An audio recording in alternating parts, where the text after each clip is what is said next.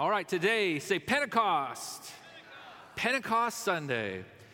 You might ask yourself, what is Pentecost? Or maybe you have some previous expectation of what Pentecost means, and maybe you even have some nervousness of Pentecost. It's like a scary word, or Pentecostal. Ooh. What does the word Pentecost mean? Ready? I'm going to give you the meaning, and you can understand whether or not you should be terrified. The word Pentecost means 50. That's it. So if you're scared of Pentecost, it means you have a fear of 50 year olds. That's what it means. No, I'm just kidding. It's a joke. That's a bad joke, but I'm trying. Trying. It just means 50. It's a celebration of 50 days after Passover. And today we're going to talk about the meaning of it for the early church and the meaning of it for us today. It's nothing you have to be afraid of. Even the moving of the Holy Spirit, it's God moving in your life. Do you realize the Holy Spirit is the Spirit of God? He's not some weird cousin in the family of God that you have to be afraid of. He is God. And if you can receive God the Father, you can receive God the Son, you can receive God the Holy Spirit. They're one. And so you can be as open to the Holy Spirit and the moving and things of the Holy Spirit as you are to Jesus. You can trust Jesus, and the Holy Spirit and the baptism of the Spirit comes from those same nail pierced hands. And Jesus will never give you anything to harm you. Amen? but only to increase and to help you. We've been in a series called The Tale of Two Mountains, and I think Pentecost is a great time to also bring this into that same conversation because it's also this expression of when the law was given, 3,000 people died. But the day the Holy Spirit was given, on that day of Pentecost, the Bible says 3,000 people were made alive in Christ. And so it's a great comparison of these two mountains. The Jewish celebration of harvest, the wheat harvest, is what begins here at Pentecost. It's symbolized with two loaves. I have these two loaves here today that I'll just kind of bring us back to a couple of times. But these two loaves. It's a festival that had been in the Jewish calendar for thousands of years.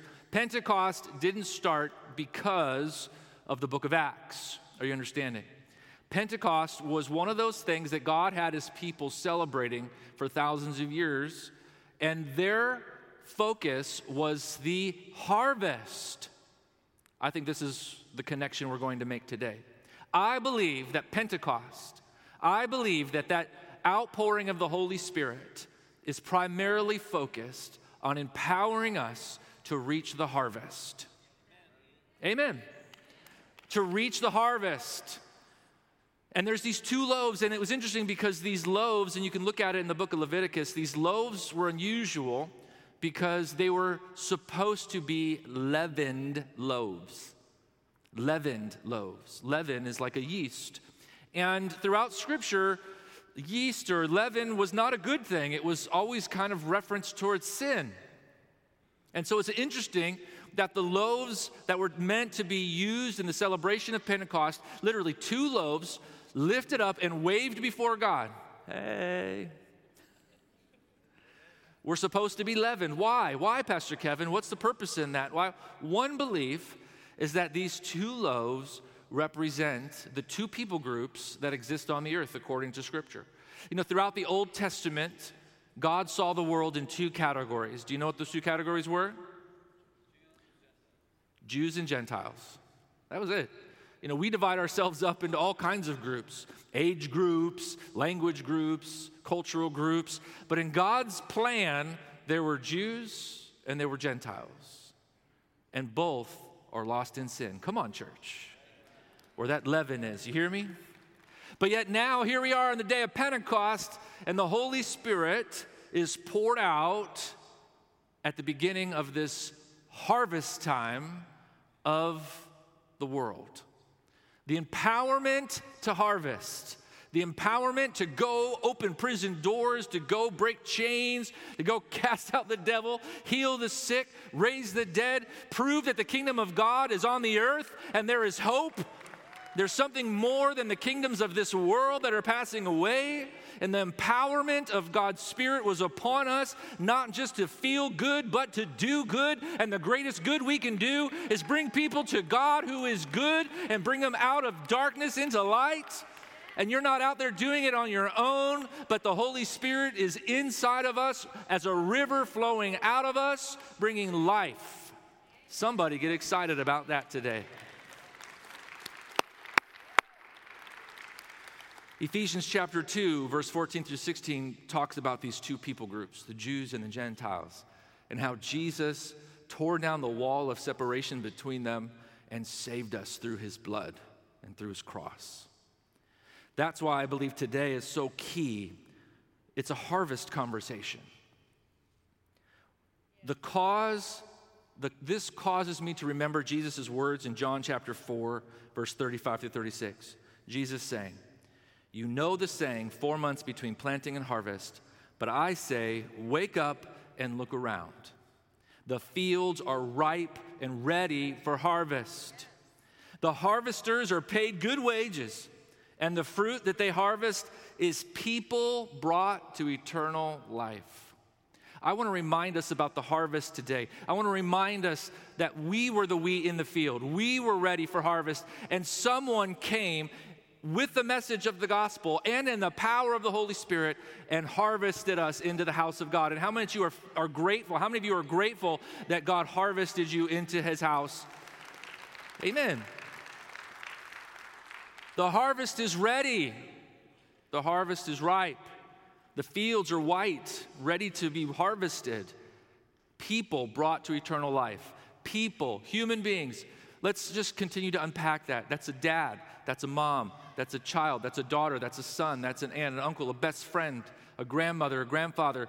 Sometimes we so think of the world as this faceless group and crowd, we forget that these are human beings, people who matter with intelligence and talents and gifts and history and love and, and memories and they need to be saved. They need to be brought into the household of God. It's, it's, it's, it's not just this word, the harvest, it's human beings, it's people. And if we don't reach them, it means they're lost. And Pentecost is not just about us celebrating and applauding that we get to speak in new languages or that we are filled with anointing and power. If we forget the purpose of the power, then it's wasted. The purpose of the power is for the harvest for the harvest, that you can walk into a world that's powerless and show them a better way, that's hopeless and show them a better way, that's lifeless and be the life and light of God walking into their world. Open your Bibles to the book of Acts. Now let's get into the day and the promise. Acts chapter 1. Acts chapter 1, verse 3. Now, again, Pentecost means 50, 50 days after the Passover. Jesus was crucified during Passover. Do you remember this? And he walked after the resurrection, he walked with the disciples for 40 days, say 40. And then he ascended.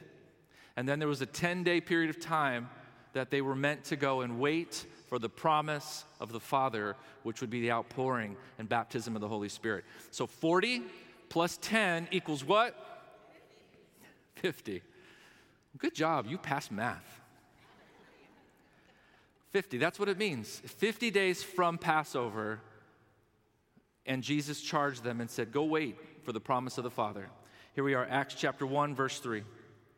During the 40 days after he suffered and died, he appeared to the apostles from time to time. He proved to them in many ways that he was actually alive. We've talked about this over the last few weeks about the resurrection, the reality of the resurrection. And he talked to them about the kingdom of God. Once, when he was eating with them, he commanded them, Do not leave Jerusalem until the Father sends you the gift he's promised. I want us to remember these things again. Every year we come back to these truths. Don't leave, he said, until the Father sends you the gift he's promised. As I told you before, John baptized with water, but in just a few days, you will be baptized in the Holy Spirit. So when the apostles were with Jesus, they kept asking him, Lord, has the time come for you to free Israel and to restore our kingdom. He replied, The Father alone has that authority to set those dates and times. They are not for you to know, but you will receive power when the Holy Spirit comes on you. He brings them back to the promise. You will receive power. Remember, the Holy Spirit's coming upon you again, not just to feel something, but to be empowered to do something. You will receive power when the Holy Spirit comes on you. You will be my witnesses. Can it be any plainer, my friends? Yet you receive power for what? It's right there. To be my witnesses. I'll, I'll, pretend like you got it before. You receive power to do what? To be my, his, Jesus Christ, witnesses. Amen. That's why we have the power. The purpose of the power to be a what? Witness. Amen. Which also is a challenge of responsibility that if we are no longer sharing or testifying or witnessing about Jesus, and yet we're still saying, hey, I'm spirit filled, what are we doing with that power then? That power was given that we may be witnesses telling people about me everywhere in Jerusalem, throughout Judea, in Samaria, to the ends of the earth. Why did he tell them to wait? Why did he tell the disciples to wait? They had been discipled for three years. I want us to see something just important here. They had been educated by the best for three years. They had been mentored, they had been taught, they had the theology, they had the personal experience, but Jesus still said that's not enough. It's not enough that you have head knowledge. It's not enough that you've gone through a discipleship program. It's not enough that you have the theology right. There's something else I want you to have before you get started in this mission. Because you know, we're human beings, and we, some of us are pretty strong leaders, and we know how to get things done. Jesus wants the world saved. He, he called us to go, you know, um, baptize in the name of the Father, the Son, and the Holy Spirit, and to preach this gospel around the world. Let's get going. Let's do this. And Jesus says, wait. We can figure it out, Jesus. We're business owners. We're leaders. We have degrees. We have wisdom. We, have, we can get, make things happen, shake things up, get things done. He says, wait until you receive the power. Wait until you receive the promise. Wait till you receive the helper. Let's not go do this in our own strength, but let this be God through us doing this. You know, even in our own understanding, we could try to build something in our own knowledge that the Holy Spirit wouldn't have done it that way. May we not lean on our own understanding, but in all our ways acknowledge Him. Sometimes it's even a trust and a faith expression to hold back on what we think we ought to do in the natural and trust what the Spirit is calling us to do in the Spirit. God is building His church. Amen? He said, I will build my church, but if, if we're out there on our own doing it for Him, then He's not building it. We're building it for Him. And He's like, no, no, no. Let me build this thing. I know what I'm doing. I need you to be a vessel. I need you to be yielded, to be led by my Spirit that I'm about to give you. Don't get ahead of me I'm going to build this thing at my pace. I'm going to build it in my way and in my wisdom. You need the power and you need the presence of God to go with you, not just the knowledge of God. Not just discipleship. You need the power and the presence. Acts chapter 2, let's get into the moment when the Holy Spirit was poured out. On the day of Pentecost, all the believers were meeting together. This is chapter 2, verse 1. All the believers were meeting together in one place. Suddenly there was a sound from heaven like a roaring of a mighty windstorm, and it filled the house where they were sitting. Then what looked like flames or tongues of fire appeared and settled on each one of them. And everyone present was filled with the Holy Spirit and began to speak in other languages as the Holy Spirit gave them this ability. At that time, there were devout Jews from every nation living in Jerusalem. When they heard the loud noise, everyone came running, and they were bewildered to hear their own languages being spoken by these believers.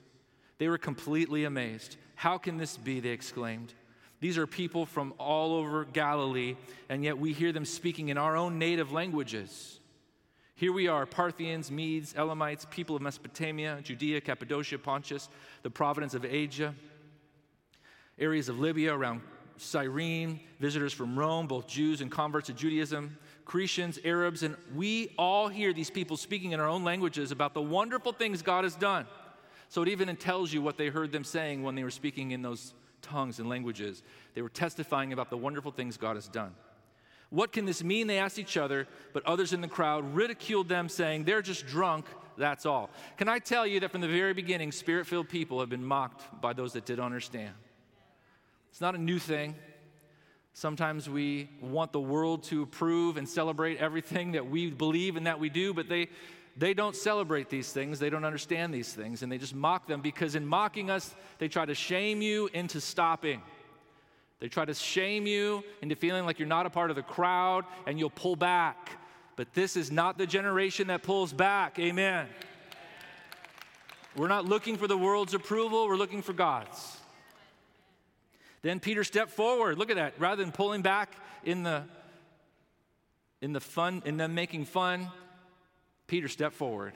I love that. May we be that individual in this generation, the one that will step forward. Amen. With the 11 disciples or apostles and shouted to the crowd Listen carefully, all of you fellow Jews, residents of Jerusalem. Make no mistake about this. These people are not drunk, as some of you assume. It's only nine o'clock in the morning. It's much too early to be drunk. That was his reasoning. if it was three o'clock in the afternoon, well, you never know. But it's nine o'clock in the morning. No way, it's too early. No, what you see was predicted long ago by the prophet Joel. In the last day, God says, I will pour out of my spirit upon all people. I want you to see one more time that the Holy Spirit being poured out was God saying, I will pour out of myself, I will pour out my spirit upon all people. The Holy Spirit is not a spirit from God, He is the Spirit of God. He is not an angelic presence. He is not just some random heavenly spirit. He's not just some ghost. God is pouring Himself out in the Spirit into our lives. I will pour out my Spirit upon all people. Your sons and daughters will prophesy. They will speak on His behalf, speak under His unction and prompting. Your young men will see visions. May God give our young people vision May it, may it come from God and not from TikTok. May it come from God and not Instagram. May God give you a vision greater than your family line, fa- greater than your generation limitation. May God give you vision, young people. Without a vision, you perish. Without a vision, you throw off restraint. But when you have vision, you know what to say yes to and you know what to say no to because you're on mission. Amen you, you, you start, start doing things that other people are like, why are you wasting your time with Jesus and all that stuff? Because you have a vision and you know they can't see what you see. Amen. Your old men will dream dreams. And that doesn't mean we go to sleep. Come on, somebody.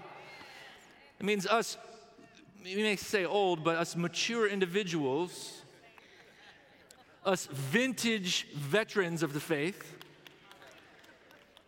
we still have dreams, right? We still have things coming to our hearts that God is saying we can see these things happen in our generations. In those days, I will pour out my spirit even on my servants, men and women alike. Not men get a little something extra, the women get the leftovers you get the same Spirit of God, and to be baptized is same portion. Come on, church. You get 100% of the Holy Spirit, whether you're a man or a woman.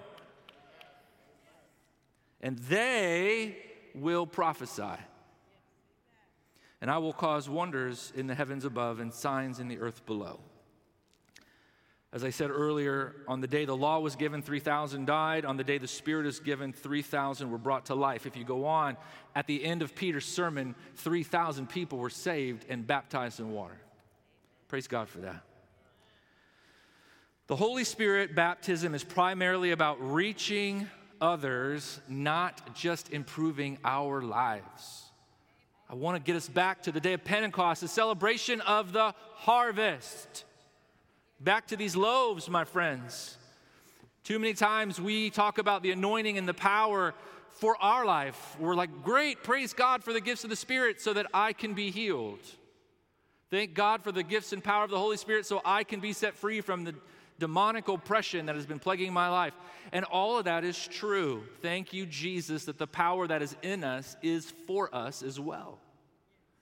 But you know, that power isn't meant to just stay for you. It was given on the celebration of the beginning of the harvest season. And remember what Jesus said the power comes upon you that you may be my witnesses. I'm bringing us back to the mission, church.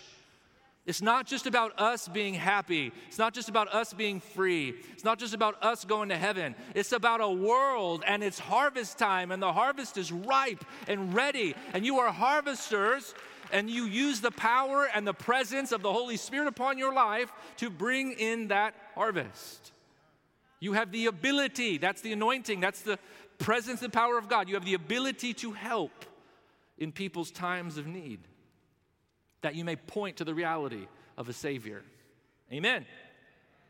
The Holy Spirit baptism is about reaching, not just improving your own life.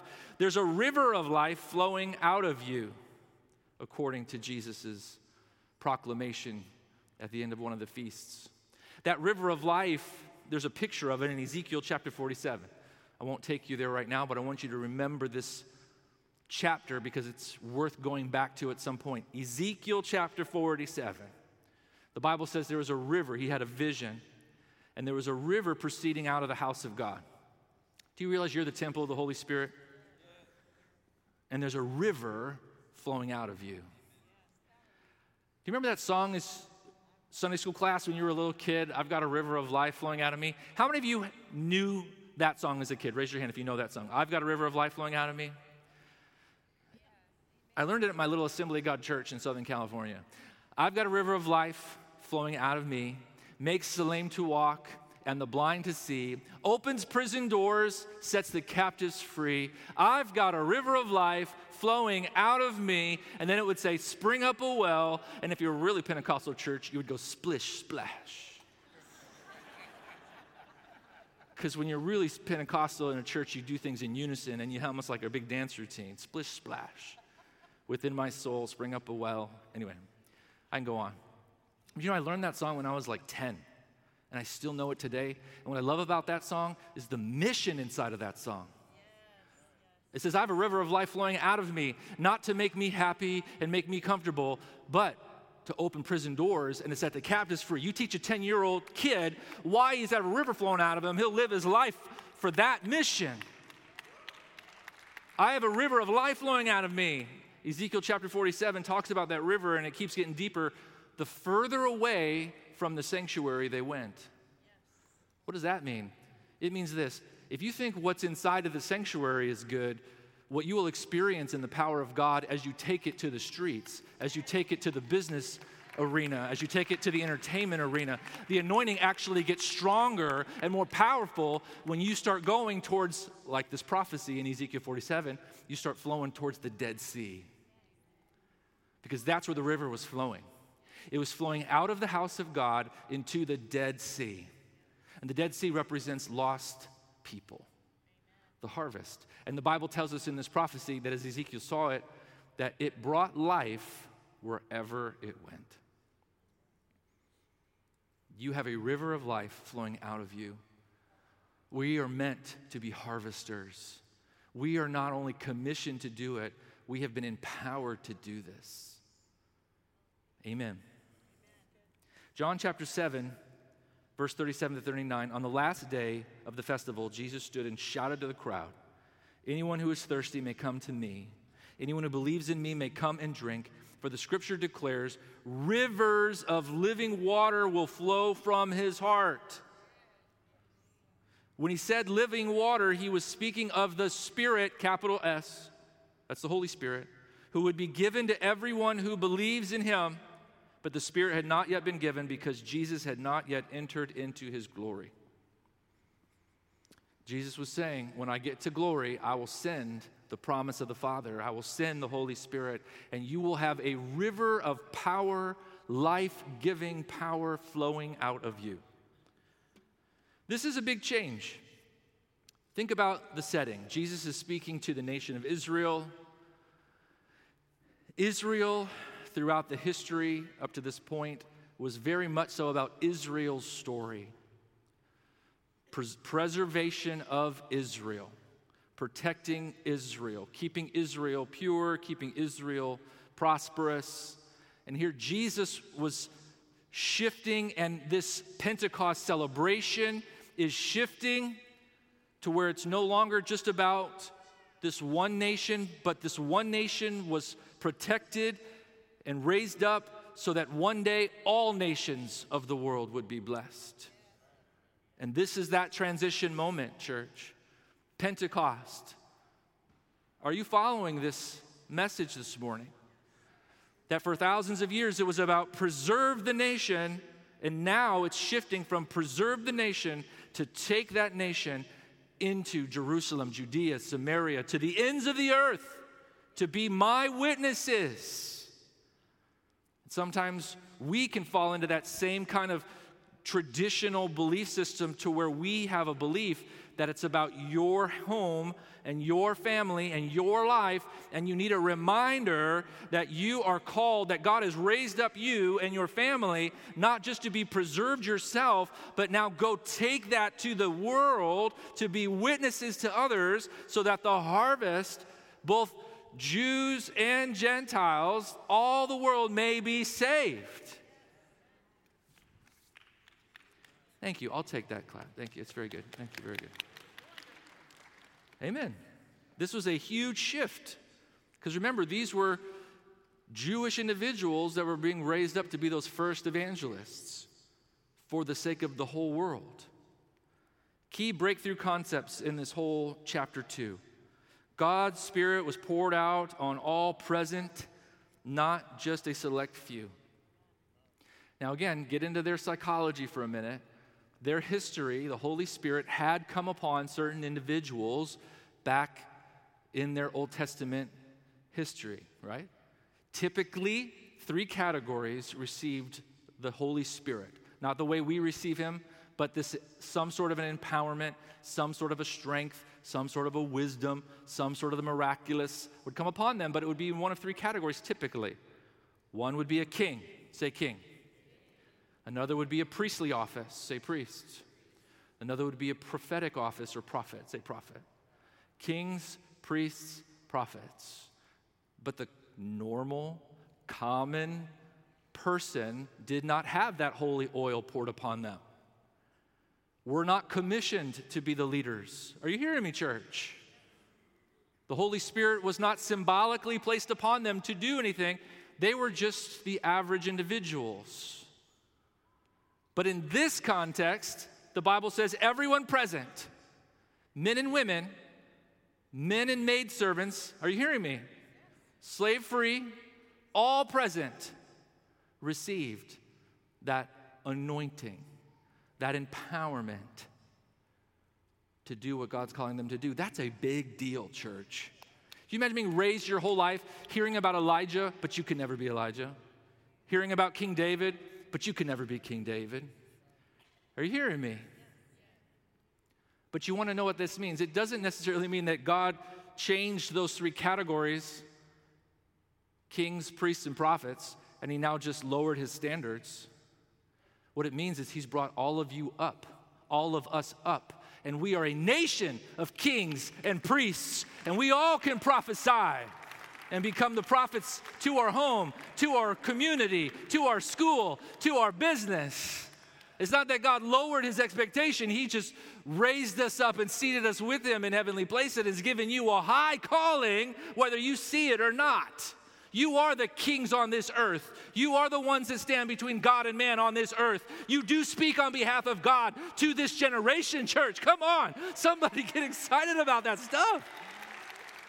That's why the Holy Spirit is poured out upon all flesh, because you are now His body. And there's no insignificant parts of that body. It's good preaching, I know. It's like, wow. We love God and we love people. We're not sitting here in love with power. Are you hearing me, church?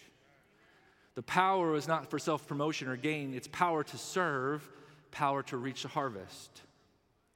Let's talk about Acts 2 4, just to give you a little window into this from the Amplified Bible.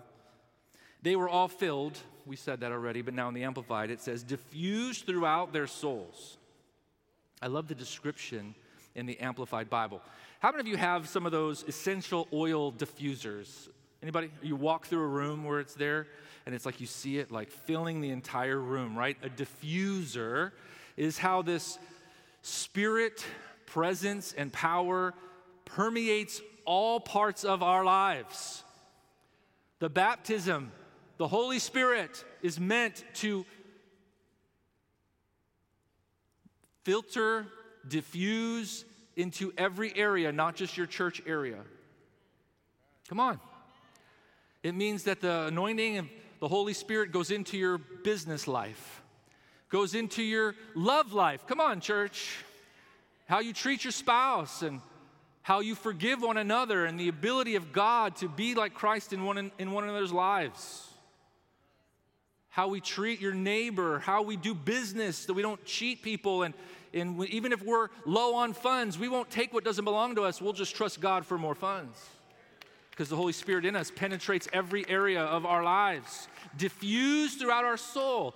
Theologians call your soul, your mind, your will, your emotions. The Holy Spirit gets into all of that your mind, your will, your emotions, not just your church singing, your church attendance, but all of our life.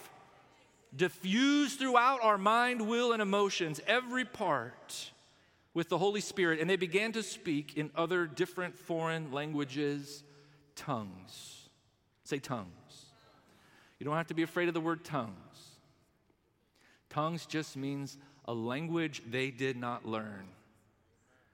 God is the giver of languages. Genesis chapter 11, God changed all the languages of the earth in one moment, gave them language in one moment. If God did it in the Old Testament, He can do it again.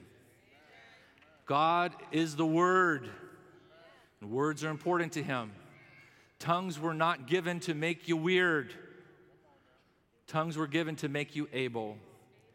Able to pray beyond your understanding, able, come on, able to accomplish great things in the power and presence of God that you couldn't do in your own natural mind or natural ability. They began to speak in tongues as the Spirit kept giving them clear and loud expression. Tongues, a language unlearned by the speaker, given by the Holy Spirit for the purpose. Here's your two purposes I'll give you today. We could go into a whole message on tongues. We don't have time today, but here's the two purposes of tongues. Number one, it was a sign that something had changed. You can go through the book of Acts and see that God gave them a physical, tangible expression, the ability to do something they were not able to do before. Thus, they were able, they were able to see in themselves and in others something had changed.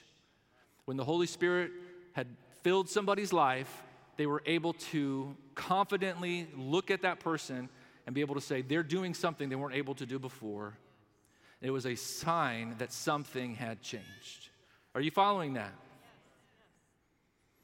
And I appreciate that it was a consistent sign because if people just were left to their own opinion, there wouldn't be clarity on this baptism.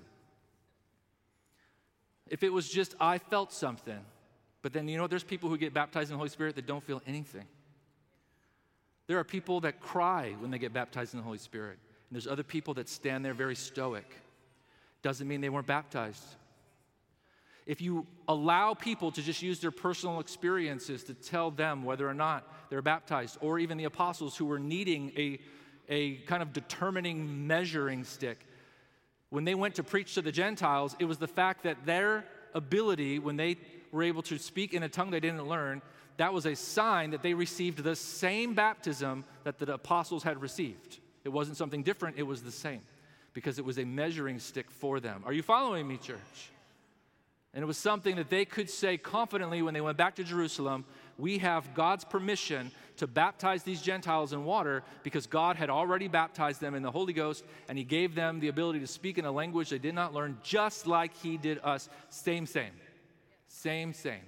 Same, same. And here's the other cool part we receive the same confirmation gift, physical evidence gift that they did 2,000 years later, so that you can be confident that the same Holy Spirit that was given to Peter, that was given to John, are you hearing me, church? That was given to the Apostle Paul, the same Holy Spirit and the same baptism is what you receive and experience today in the same potency 2,000 years later, same, same, same, same. It's not different, it's the same, and it's unchanged over the generations. So, number one, it's a sign that something has changed. Number two, it's an ability, the ability to pray in tongues in a language you didn't learn. It's an ability to pray beyond someone's own understanding. For God to pray spirit to spirit.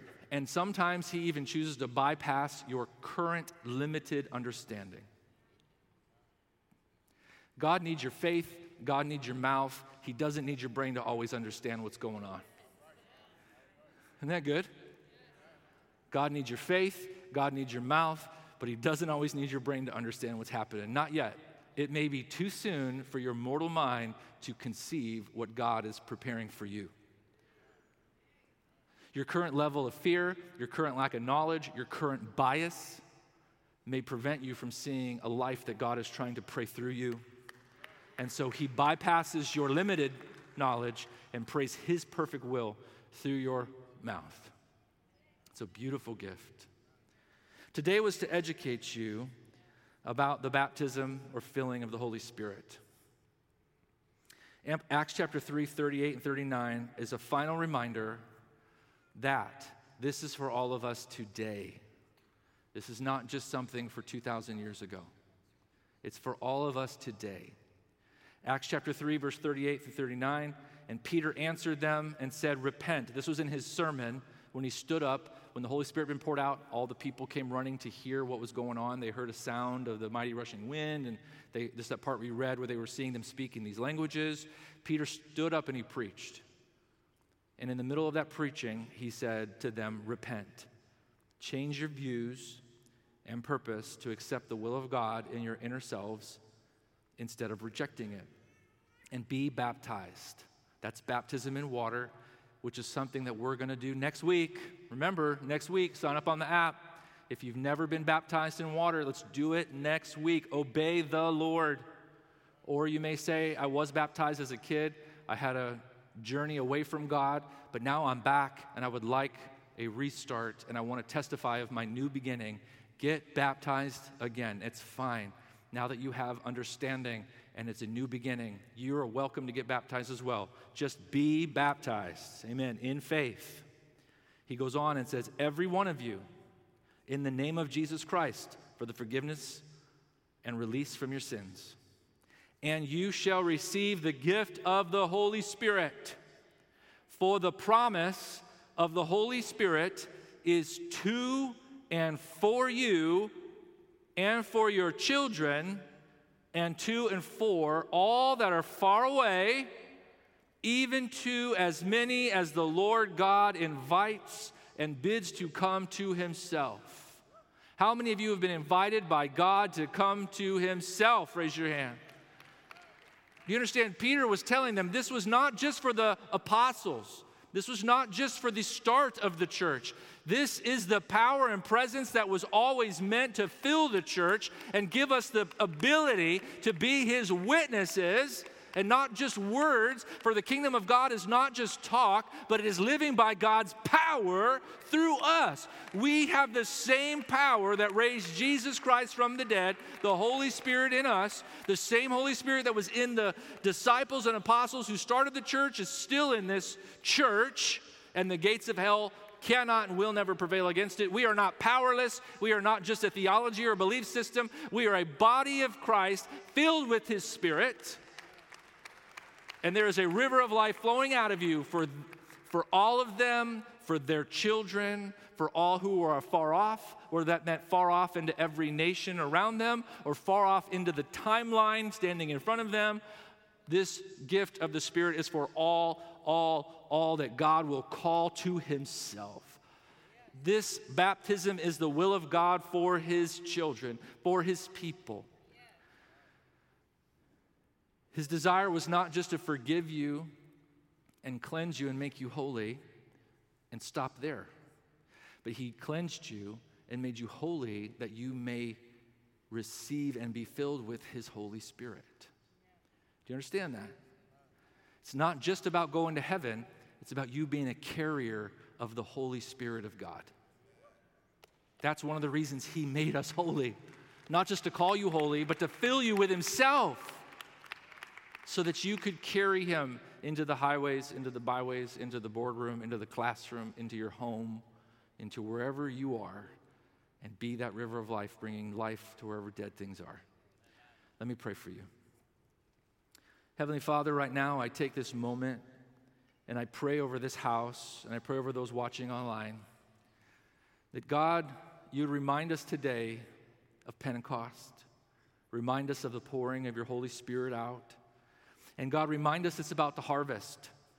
So many times we get caught up into our own needs. We forget about the fields that are ripe. This power and this presence, yes, is for us, but it's also meant to flow through us. And God, if I have not been moved by the lost in a long time, I pray for a fresh filling of your Holy Spirit. God, I pray over this body in this room and watching on YouTube right now. If they have not been moved for the harvest in a while, we need a fresh filling, a fresh baptism from the Spirit of God that would come and give us a burden, that would give us a hope, an intense love for those that are lost, and a sense that we have what they need and God, give us the courage that the Holy Spirit brings us, the boldness to go and be that light and that testimony. God, I thank you for a fresh baptism and a fresh filling that we may preach your gospel and testify boldly with signs following. With signs following. In Jesus' name. This morning, if you are out of relationship with God for any reason, Maybe you've never committed your heart to Jesus, or maybe you're saying, I need a restart. The Bible says that all of us have sinned and fallen short of the glory of God, and the wages and penalty of our sin is death. But the gift of God is eternal life through Jesus Christ the Lord. The Bible goes on to say that all who will call on the name of the Lord will be saved. And so today I want to give you an opportunity to call on the name of the Lord Jesus. So if you'll bow your heads and close your eyes for the next 30 seconds. When I count to three, if you say, you know, Pastor Kevin, I need to get my life right with Jesus, I'm ready. I'm ready to call on him to be my Lord and Savior for the first time or as a restart. When I count to three, just raise your hand right at your seat, and we're going to pray a prayer together as a church right at your seat. Ready? One, two, three. If that's you, raise your hand. One, two. I see your two hands in the back. Wonderful. I am not right with God, but I want to be. There's a third hand in the middle. Anybody else today? I'm ready to commit my life or recommit my life to Jesus. Anybody else today? Just raise your hand right where you are, we'll be honored to pray with you. Another hand? Four? Thank you. Yep, four, I see it. Five right here. Six. Awesome. Praise God. Yeah. Amen. All right, let's pray together. Let's all pray together so they're not praying by themselves. And with all your heart, just pray this prayer after me. Dear God, I thank you that you see me just as I am. I realize I've sinned and I've walked away from you. I receive Jesus Christ today as my Lord and Savior. I believe that He died for me and that He rose again. Please forgive me of my sins. Wash me, cleanse me, make me new. Fill me with your Holy Spirit. Take every part of me now Thank you for saving me. In Jesus' name, amen. Would you celebrate those six?